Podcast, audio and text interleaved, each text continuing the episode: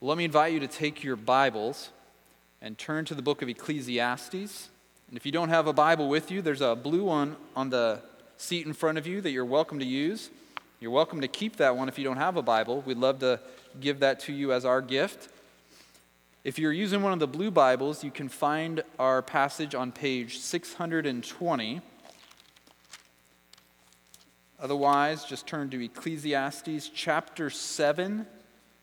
We're going to be looking at verses 15 to 29 this morning. If you're just joining us, uh, we didn't just plop down here. We've been walking through this book from the beginning, which is what we, we like to do here. We value the whole counsel of God, and so we try not to skip around, but work our way through books so that we can hear all that God has to say to us. So, Ecclesiastes chapter 7 starting in verse 15. Hear the word of the Lord. In my vain life, I have seen everything. There is a righteous man who perishes in his righteousness, and there is a wicked man who prolongs his life in his evil doing. Be not overly righteous, and do not make yourself too wise. Why should you destroy yourself? Be not overly wicked, neither be a fool.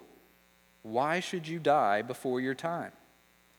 It is good that you should take hold of this, and from that withhold not your hand. For the one who fears God shall come out from both of them. Wisdom gives strength to the wise man more than ten rulers who are in a city. Surely there is not a righteous man on earth who does good and never sins. Do not take to heart all the things that people say, lest you hear your servant cursing you. Your heart knows that many times you yourself have cursed others.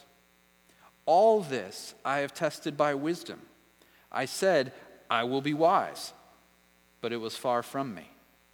That which has been is far off and deep, very deep. Who can find it out?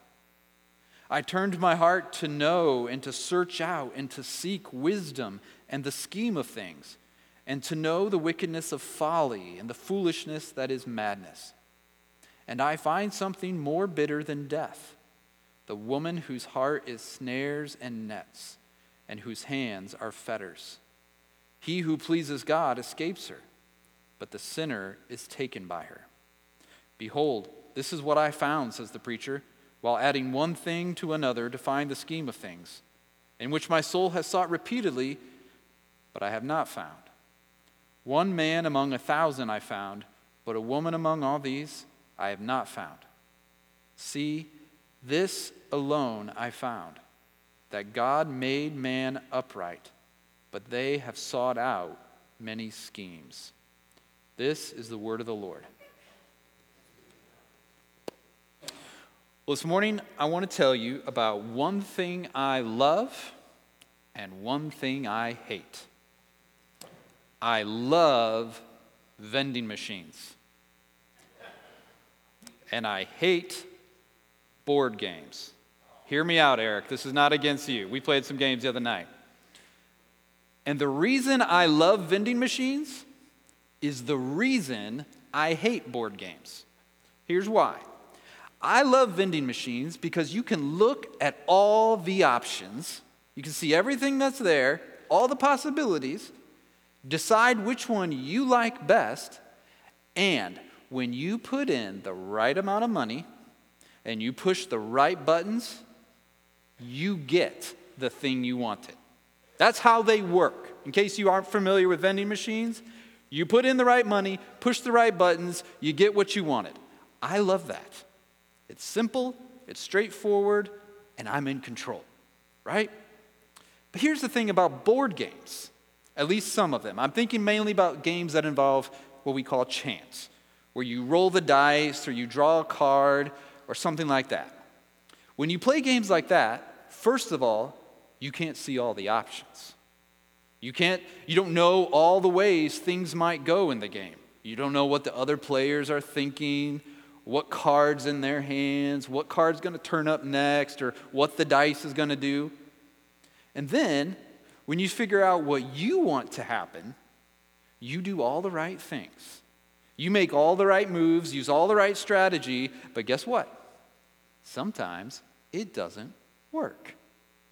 Now, sometimes it does, which I think makes it even more frustrating because you just can't tell. The outcome of the game isn't determined by doing the right things. That drives me crazy because there are other factors that are out of my control. Vending machine, put in the right money, push the right buttons, I get what I want. Games, do the right things, play by the right rules, and sometimes I still lose. Now, when it comes to life, many of us tend to think of it more like the vending machine, I think. We think if I just do the right things, if I just push the right buttons, make the right choices, then life is supposed to go the way I want. And sometimes, even as Christians, we can be guilty of this. We think, I go to church, I read my Bible, I even serve with the kids. I pushed all the right buttons, so I should get the things I want from life an easy marriage, healthy body, good job. But oftentimes, we push all the right buttons, and life doesn't go the way we want it to. On the board of life, you push G5, and instead of a new grandchild, you get a cancer diagnosis. You push B7, but instead of the raise you were hoping for, you get laid off. See, the reality is that life is not like a vending machine. In fact, it's far more like a board game, where no matter what moves we make, at the end of the day, what happens is ultimately out of our control. The question for us this morning is what do we do with that? How do we respond to that reality that sometimes bad things happen to good people? And sometimes the wicked seem to do pretty well. That's what our preacher is wrestling with in the passage this morning. And as we go through it, he's going to invite us into his thinking, and he wants to teach us about real wisdom, real righteousness, and our real problem.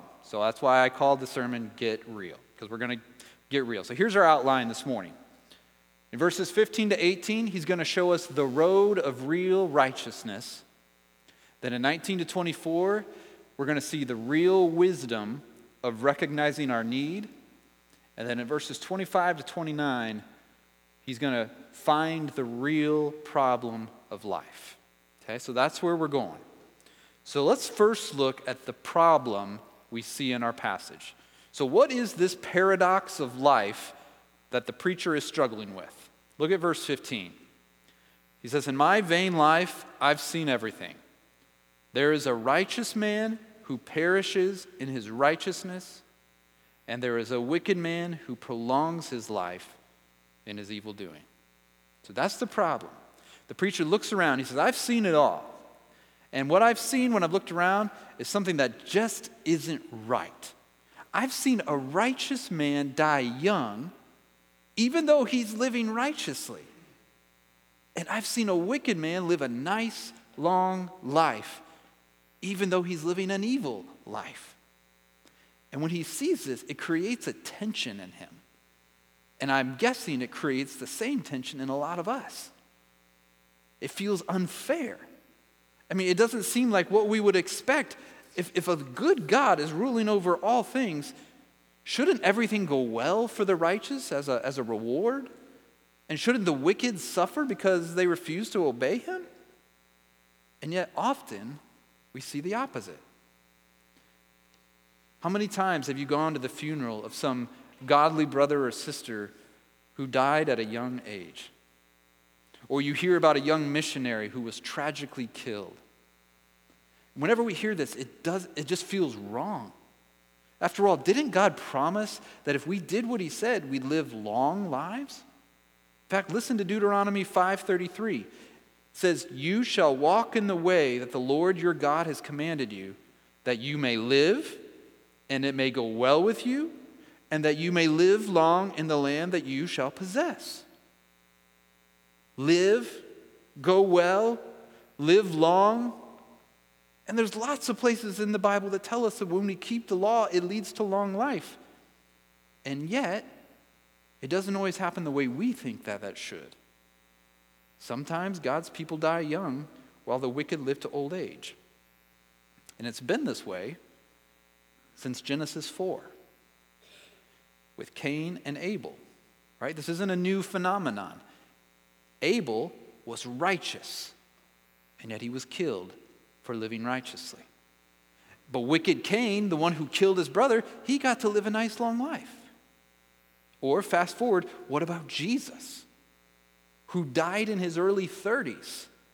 What better proof could we have that living a righteous life does not guarantee that you won't die young? So now comes that big question what do we do with this reality? And here in verses 15 to 18, the preacher is going to describe two dangers, two ways we can go wrong in responding, and then he's going to show us the road of real righteousness. So the picture I want you to have in mind is you're up high in the mountains, and there's this narrow little bridge that's going between two peaks. And if you go off to one side, there's a big drop off. But if you go too far to the other way, an equally big drop off. So the only way through this cavern is to stick to the road tightly. Okay, so let's look at these two dangers first. Look first at the danger on one side in verse 16. He says, Be not overly righteous, and do not make yourself too wise. Why should you destroy yourself? Now, this isn't what it sounds like at first. Some of you are thinking, hold on. Did the Bible just tell us to not be too righteous? Like, be good, just don't be too good now. Like, don't get carried away, just moderately do what God says. But don't, don't go all out. I bet you've never heard that in church before. Well, I want you to rest assured you're not hearing that in this church either. so then, what does it mean to be overly righteous? And that word is really important. Where He says overly righteous. Keep in mind that he's talking about one possible response to that problem where he saw righteous dying young and wicked living long. So he's saying when that happens, one way we're tempted, some people are tempted to respond by trying harder. They think, okay, well, I saw the righteous. Maybe they just weren't righteous enough. Maybe that's what it was. So, so they try even harder to be good, try even harder to do the right things because they're still convinced that life is like that vending machine and they're in control. They must not have pushed the right buttons or put in the right amount of money. That's why they died young. So I'm going to make sure I put in all the right stuff. If I can put in enough good behavior and enough righteous works, God will have to give me a good life. The vending machine has to give it out. Or if things are going hard in their lives, They'll just assume, oh, God must be punishing me because I'm not being righteous enough. So, same thing. I'm going to try harder. I, have got to just be more righteous. I got to get more wisdom. And notice here that righteousness and wisdom are linked in our passage. So he's not talking about two things, he's talking about one. And that's going to be important as we go through the whole passage. Righteous living and wise living are the same. And so the first response to this paradox we saw in verse 15 he says some people will just try to learn more, study the Bible more intensely, be wiser, do more good things, try harder. The problem is that these people are trusting the things they do to protect them. They're not looking to God, they're looking to their own efforts to be wise or be righteous. We might even call this self righteousness.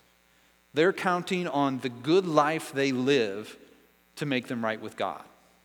They think, what's going to make me right with God? They start listing off their accomplishments. Well, I do this, I do this, I don't do that, I don't do that. But the preacher says, this is a dangerous path. Why is it dangerous? Because it ultimately leads to destruction. We know from Proverbs there's a way that seems right to a man. They think, God, this is right. This feels good. I, if, if I do the right things, I'll get what I want. The way that seems right to a man. But in the end, it leads to death. He's saying some people will work themselves into the ground, trying harder, doing more, and ultimately still be destroyed because we're trusting our own righteousness. And here's the thing when people live this way, they start to think God owes them. Remember, it's the vending machine mentality. You get upset when the machine doesn't kick out because you're like, I did the right thing.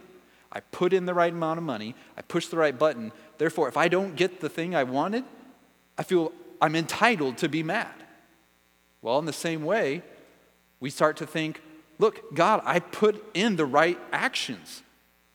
I did all the right things. I read my Bible every day last week. I prayed. I talked to some people about you. I go to church every week. I did all the right things. Now you're supposed to give me this, but you didn't. I have a right to be mad.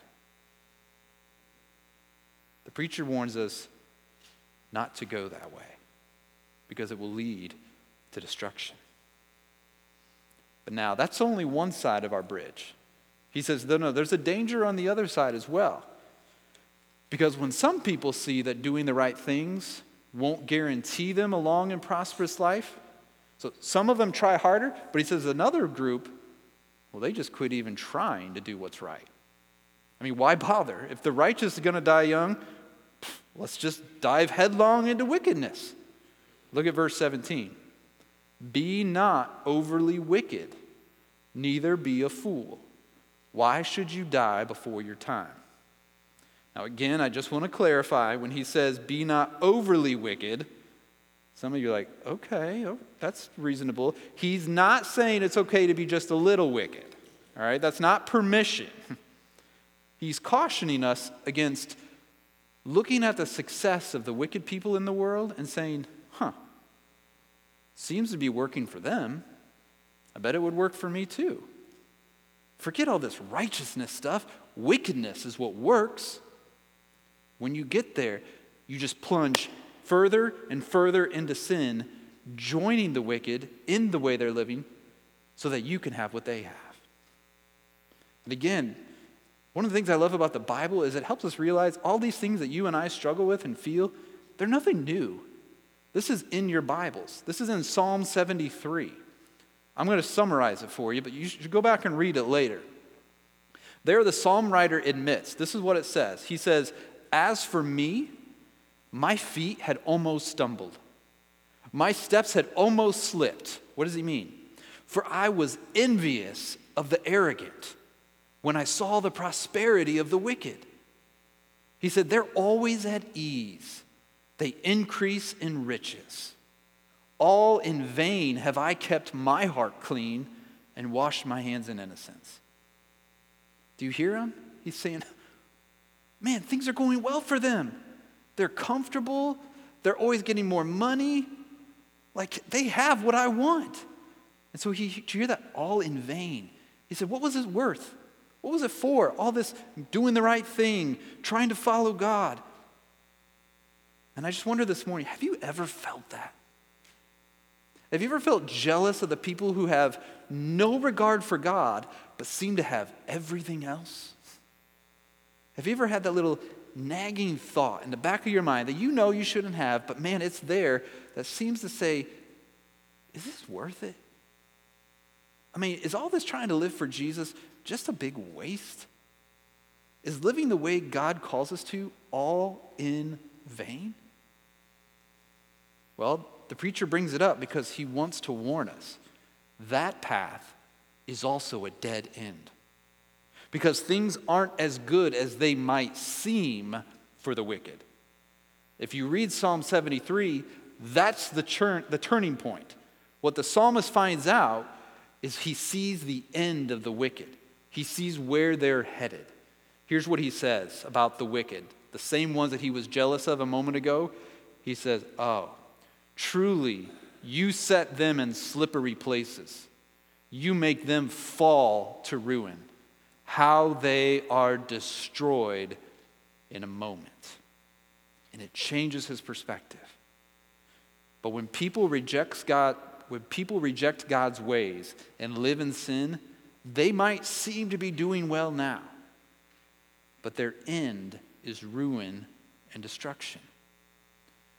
Eventually, they will face the God they've rejected. But the preacher here, he's also got another point. He's not just thinking one day when they meet God, he's actually thinking of life here and now. he's saying that the wickedness that they, they dive into is if you live that way, there's a very good chance that your life is going to end at a younger age. In our world, I mean, this makes sense, right? Think of drug addicts, criminals, drunk drivers, all sorts of wickedness. We know that, like, hey, you shouldn't do that. And if you do that, the, in, the odds of you dying young radically increase. That's why the preacher warns us to not be overly wicked or foolish. He says, Why should you die before your time? Okay, so here where we are so far. On one hand, we can wrongly respond to life's complexities by trying to be super righteous by looking to our own efforts to save us. But he said that leads to destruction. Or we can just throw up our hands and say, What's the point? and just go full steam into unrighteousness. But that way leads only to death. So neither of these get us where we need to go. So, what's the right path? If those responses are both deep cliffs we can tumble to our destruction in, what's the only path that will deliver us from both dangers? Look at verse 18. It is good that you should take hold of this, and from that withhold not your hand. For the one who fears God shall come out from both of them. He's saying the road to real righteousness, that bridge that gets us across these two dangers, is fearing God. He says we're told to keep a hold of both things he just told us. He says it kind of confusingly and poetically there, but what he's saying is hold on to this and don't let go of that. What's he talking about? He's saying hold on to the fact that you shouldn't look to your own righteousness and don't let go of the fact that you can't just dive into wickedness. Instead, fear God. Submit yourself to Him as the Creator and King. Trust Him that He is good and He is in control. He says this is the only way you can live in this paradoxical world. We trust this is the day that the Lord has made. No matter what it holds, no matter whether it makes sense to us, no matter if it feels unfair, we know that God is good and upright, so we trust the judge of all the earth to always and only do what is right. We depend on him and we fear him. But now let's go back to this idea of righteousness, because we said the road of righteousness. What about that? If we want to be right with God and know Him, we need to be righteous. That's the qualification. That's what you have to have. So it raises the question how does that happen? The answer is not by our own righteousness, but only through Jesus. And when Jesus died, he died to rescue us from both self righteousness and unrighteousness. He died for all the times and all the ways we try to be good enough on our own instead of looking to His perfect record of righteousness. And He died for all the times and all the ways we say, forget it, and just jump on into that sin. God made Him who knew no sin to be sin on our behalf. In other words, Christ paid for all the wicked stuff we've thought and said and done, but that's not all. And in Christ, God made us to be the righteousness of God. His perfect record of fearing God is now counted as ours if we are trusting in Jesus. So when we stand before God as that judge, our hope is not that I'm going to pass the test because I've been wise enough or I've been good enough. Our hope is built on nothing less than Jesus' blood and righteousness. And when we run to Jesus and when we collapse into his arms by faith, we have confidence that we will be dressed in his righteousness alone, faultless to stand before the throne. So, friends, I want you to ask yourself this morning which danger are you more tempted to? Are you more tempted to self righteousness or unrighteousness. Tempted to trying harder to be good or not really trying that hard to be good at all. Whichever it is, the invitation is the same. Come to Jesus and rest in Him. The good news of Christianity is that the righteousness of God has been manifested apart from the law. Although the law and the prophets bear witness to it, the righteousness of God through faith in Christ Jesus for all who believe. So come believe. That's our first point. So, in the first section, the preacher showed us the road to real righteousness is the fear of God. Now, in verses 19 to 24, he's going to show us the real wisdom of recognizing our need. Now, earlier, he just told us a minute ago to not make ourselves too wise, right? What he meant there is making sure that, like, we don't look wise in our own eyes. But he, now he wants to make sure that we didn't misunderstand. He wants to show us there is real value in being truly wise. So look at verse 19. Wisdom gives strength to the wise man more than 10 rulers who are in a city. Now, this is a different time and different place. So when he talks about the ruler of a city, don't picture a mayor, picture a king. Picture a strong king. Now, when he says 10 rulers, he probably chooses 10 because that's the number of fullness, of completion. So he's saying, This city is super strong. It's completely strong. But then he says, But you know what? Wisdom gives more strength than even the super strong get. So, in other words, wisdom is good. Proverbs 8 says, Wisdom is better than jewels, and all that we desire cannot compare with wisdom. Wisdom can give us strength to be faithful to God and to guide our thinking and our words. But, that's verse 19, but then lest, lest we run ahead of ourselves and think, okay, well, wisdom can make me righteous. If I can just get enough wisdom, I'll be right with God. In verse 20, the preacher drops a bombshell on that. Look there. He says, Surely there is not a righteous man on earth who does good and never sins. Friends, this is the worst news there is. If you came in thinking that you were a decent human being and like, I, I'm not the best, but I'm, I'm, I'm okay, I'm good, he says, there's not a righteous man on earth who does good and never sins. And remember, righteousness is the only criteria we need to make us right with God. So, in other words, this verse is saying we're all disqualified. There's not one person on earth who is good enough to be considered righteous, not even the wisest person. I want you to notice the preacher covers both what we do and what we fail to do.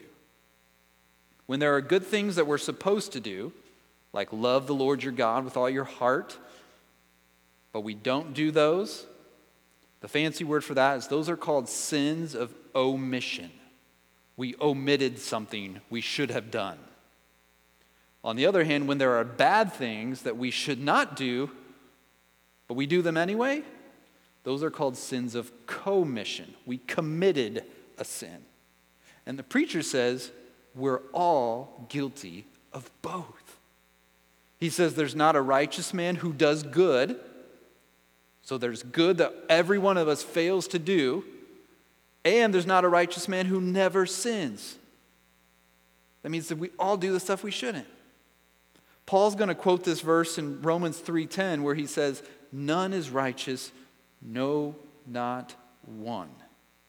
The point made over and over again through scripture is that none of us is righteous on our own all of us need, here's where the point comes from, all of us need a righteousness given to us.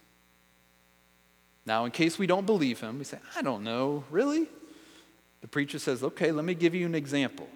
So he gives us an example of just one way we're all unrighteous. Look at verse 21.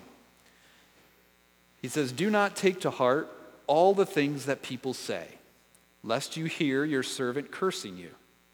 Your heart knows that many times you yourself have cursed others. So, first, he's given us some advice. He's saying, look, don't pay attention to everything you hear people say about you. If you do, sooner or later, you're going to hear someone say something bad about you. If you're always listening, oh, what do they think about me? What do they think about me? Newsflash, not everybody is your biggest fan. Anybody says before, so don't, don't get bent out of shape about it, he says. And you say, well, why not? Why shouldn't I be upset? He says, don't forget, your heart knows you've done the same thing. You know you've criticized someone unfairly. You know you've lost your temper and said something you shouldn't have said.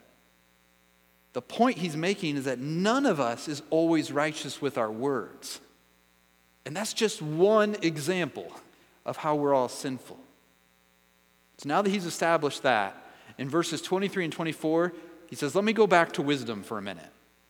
He says, All this I've tested by wisdom. I said, I will be wise. But it was far from me. That which has been is far off and deep, very deep. Who can find it out? His point here is simply look, I've tried to use wisdom to figure all of this out. Now, particularly the problem we started with back in 15 about the righteous dying young and the wicked living long, but all this other stuff. He says, I, I've tried to use wisdom. And while he was able to give us some wise advice in the verses we just covered about how to live in light of life's paradoxes, he says, Yeah, okay, I got that, but you know what? I still want to know why. I want to know why things are that way. But as he wondered that, he quickly realized his own limitations. Because ultimate wisdom, he says, is beyond our grasp. He says it's both too far away horizontally, it's like the other side of the world. He's like, I can't reach out and get it, but it's also too, too deep vertically, the bottom of the ocean. So who can find it out? The answer implied is only God.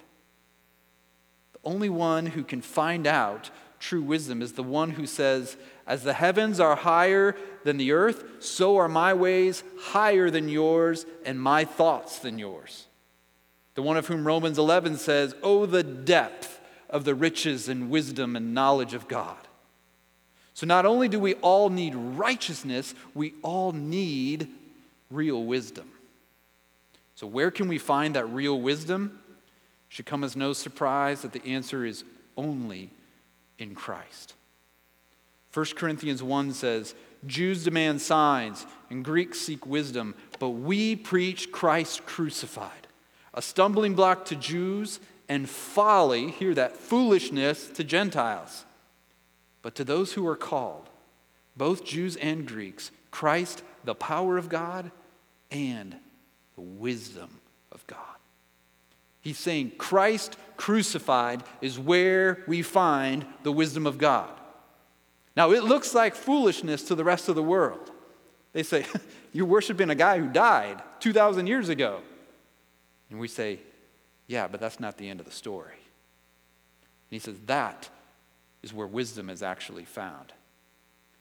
So, what we've seen in verses 19 to 24 is that all of us need righteousness. And all of us need wisdom. We don't have either on our own. But the good news for all who belong to God by faith is what 1 Corinthians 1 goes on to say after that. It says, And because of him, you are in Christ Jesus, who became to us wisdom from God, righteousness, and sanctification and redemption. We needed both. And he says, guess what? Jesus is our wisdom, and Jesus is our righteousness. We don't trust our best efforts to be good enough. We trust Jesus' perfect life and death in our place. We don't trust our own wisdom to figure out life and know what's best. We trust our shepherd Jesus in his word to lead us and guide us because he is everything we need. He's our righteousness, our wisdom, our sanctification, and our redemption. It's all bound up in Jesus. Which brings us to our last section. In verses 25 to 29, even though he just told us, man, I've tried to find this stuff and I, it's beyond my grasp, he's like, I'm not ready to give up my quest for wisdom. Look at verse 25. I turned my heart to know and to search and to seek wisdom and the scheme of things, and to know the wickedness of folly and the foolishness that is madness. So he says, All right, I'm still on my quest and I'm looking for two things. One, he wants to know a kind of wisdom that makes sense of all of reality. How does everything fit together? That's what he's, when it says the scheme of things, it's kind of like nowadays there's a thing in physics called the theory of everything. That is literally, it wants to know how everything in existence is connected and related to one another. So the preacher here is like, yeah, me too. I want to know what is life? How does it work? How does it all connect? What's it all about? That's one thing he wants to know. Second, he wants to know the opposite of wisdom. In other words, the wickedness of folly. He wants to understand why does wickedness exist? And how does that fit into this overall scheme of things? You know, just like a little light Sunday afternoon reading for him, like, oh, why is there wickedness in the world? He's just ta- tackling these questions. And as he searches for these answers, he finds four things. You're going to see that word, I found, I found, I found. So let's look at verse 26 to see the first thing he found. He said, And I find something more bitter than death the woman whose heart is snares and nets, and whose hands are fetters. Now, this is a difficult passage to understand, but here's what I think the preacher is saying he found. He found that wicked foolishness is very seductive. See, I don't think he's talking about women in general here or even a particular woman that he knew. I think the woman he's referring to is a personification of foolishness. This is the same thing Solomon does in the book of Proverbs. He characterizes both wisdom and folly as two different women. If you read through the book of Proverbs, you'll see these two characters, Lady Wisdom and Lady Folly. And throughout Proverbs, folly or foolishness is portrayed as a seductive adulteress always trying to lure us away from the path of righteousness. And so, what we see both in Proverbs and here in verse 26, as this lady folly, she's a hunter. She goes after her victims, enticing them into her trap. And then once they're in there, not letting them escape. Here's how Proverbs 7 describes her entrapment it says, With much seductive speech, she persuades him. With her smooth talk, she compels him. All at once, he follows her. As an ox goes to the slaughter, he does not know it will cost him his life. He's telling us that's what sin is like. It seduces us with smooth talk making itself seem so desirable, making you say, Oh, wouldn't you like to have that? Don't you want to do that? It persuades us that you've got to have that. But when we give in and follow it, we find ourselves trapped and eventually destroyed. But there's good news in this verse. The good news is there is a way out. Notice that not everybody is lured into folly's trap. Look back at verse 26. He who pleases God escapes her, but the sinner is taken by her. So those who please God escape. They don't fall into the trap. Who are those who please God? Hebrews 11 tells us without faith it is impossible to please God. So who are those who please God? Those who trust Him. And for those who do, we have his promise that God is faithful and he will not let you be tempted beyond your ability. But with the temptation, he will provide the way of escape that you may be able to endure it. In other words, friends, if you are a follower of Jesus, because you are in him, we don't have to give in to the seduction of sin. It'll still speak its smooth, seductive words. It will still tickle your ears with temptation, but you do not have to listen because sin no longer has dominion over us. But the first thing the preacher found as he's looking for how, how to make sense of the world is he sees that wicked foolishness is oh so very seductive. Second thing he found is in verse 27 and 28. Behold, this is what I found, says the preacher, while adding one thing to another to find the scheme of things, which my soul has sought repeatedly, but I have not found. So the second thing he found was that when he tried adding up everything he saw to make sense of it all, what he found was that it didn't add up. What he found was that he couldn't find the answer he was looking for. He says, Here's what I found. I didn't find it. He says, I, I, I can't, I, I took this and this and this, and like I'm a good accountant, I added it all up, and then the calculator just broke. He's like, That doesn't compute. That's the second thing he finds, that he, he can't make sense of it. Third thing he found, go back to verse 28. One man among a thousand I found, but a woman among all these I have not found. So now it's not clear right away what he's looking for here, but if we use the context, what it seems like he's looking for is a righteous person. He says, I'm on the hunt for a righteous person. Now, I don't want you to read too much into this. Well, he found one man, but no woman. Most likely, they think he's quoting a proverb that already existed, or he's just phrasing it in a proverbial way. Because if you think about it, we already know from verse 20, he said, There is no one righteous. Uh, he levels the playing field. This is not saying, like, oh, well, there's one righteous man. Because the point here is not that 0.1% of all men are righteous, which still is not really something to write home about, while no women are. The point is, is that as he looks around at the world, he's saying, oh, wow, I can't really find righteous people. They seem to be lacking. That's his point. Then in verse 29, we come to his main and most important finding. He says, See, this alone I found, that God made man upright, but they have sought out many schemes. Notice that word alone. That's how I'm, why I'm saying the main and most important. He's saying, Look, I found this, I found this, I found this. But the, the, the one thing I found, the real important thing I found, is that God made man upright. In other words, he says, God is not to be blamed for the wickedness we see in the world. He made us very good, He made us upright. Which leads to the question well, then, so what happened? He made us upright, but we look around, he says, I can't find any upright people. So what happened? He says, We sought out many schemes.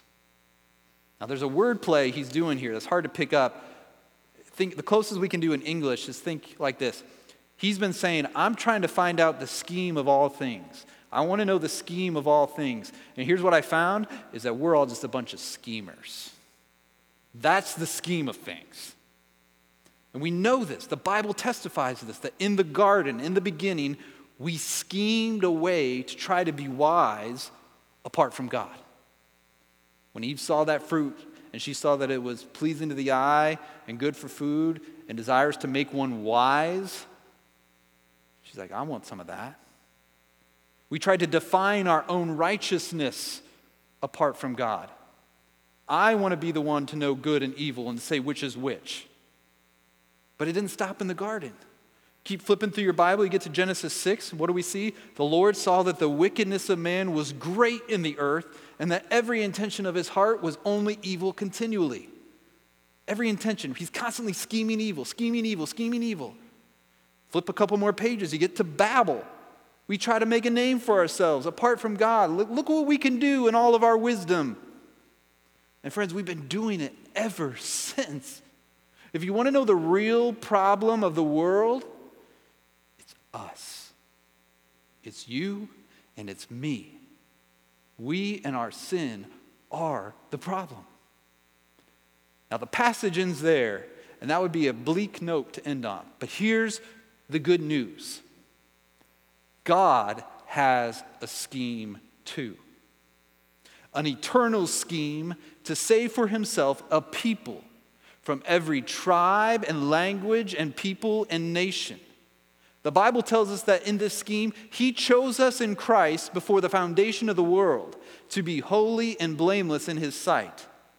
And when the fullness of time had come, God sent forth his Son, born of a woman, born under the law, so that he might redeem those who were under the law and give us adoption as sons. He saved us and called us to a holy calling, not because of our works, but because of his own purpose and grace, which he gave us in Christ Jesus before the ages began, in which he brought and manifested through the appearing of our Savior, Christ Jesus, who abolished death and brought life and immortality to light through the gospel. That's his scheme.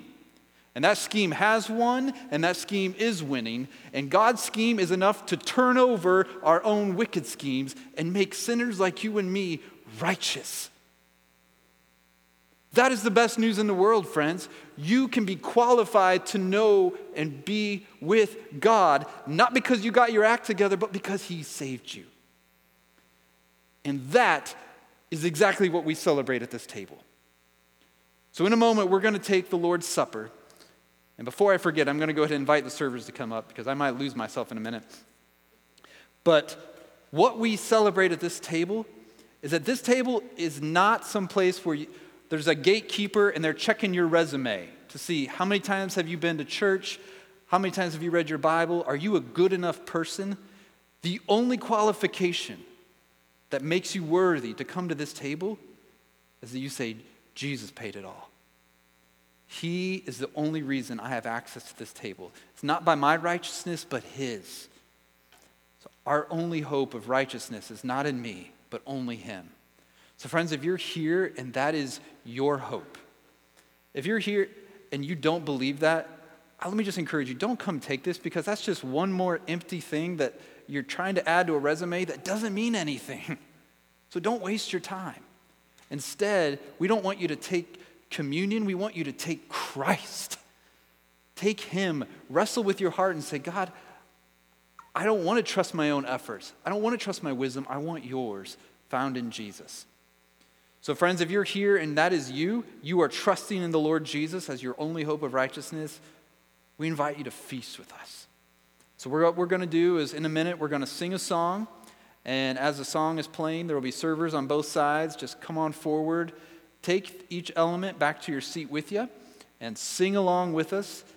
And then once the song is done, I will come back and lead us in taking the supper together. So let me pray and then we will sing and celebrate. Heavenly Father, we thank you for this table. Thank you for Jesus. Thank you that when we could not be good enough, he was. And thank you that even though he knew no sin, you made him to be our sin, to die in our place so that we might be forgiven. And not only that, you counted his perfect righteousness as ours. So, God, as we come to this table, would we look not to ourselves and say, How well have I been doing? but would our eyes wander upward to your Son and see him there who made an end to all my sin? Thank you for him. Thank you for his body and blood. And thank you for this church family that we now get to celebrate that truth together. We pray this in Jesus' name. Amen.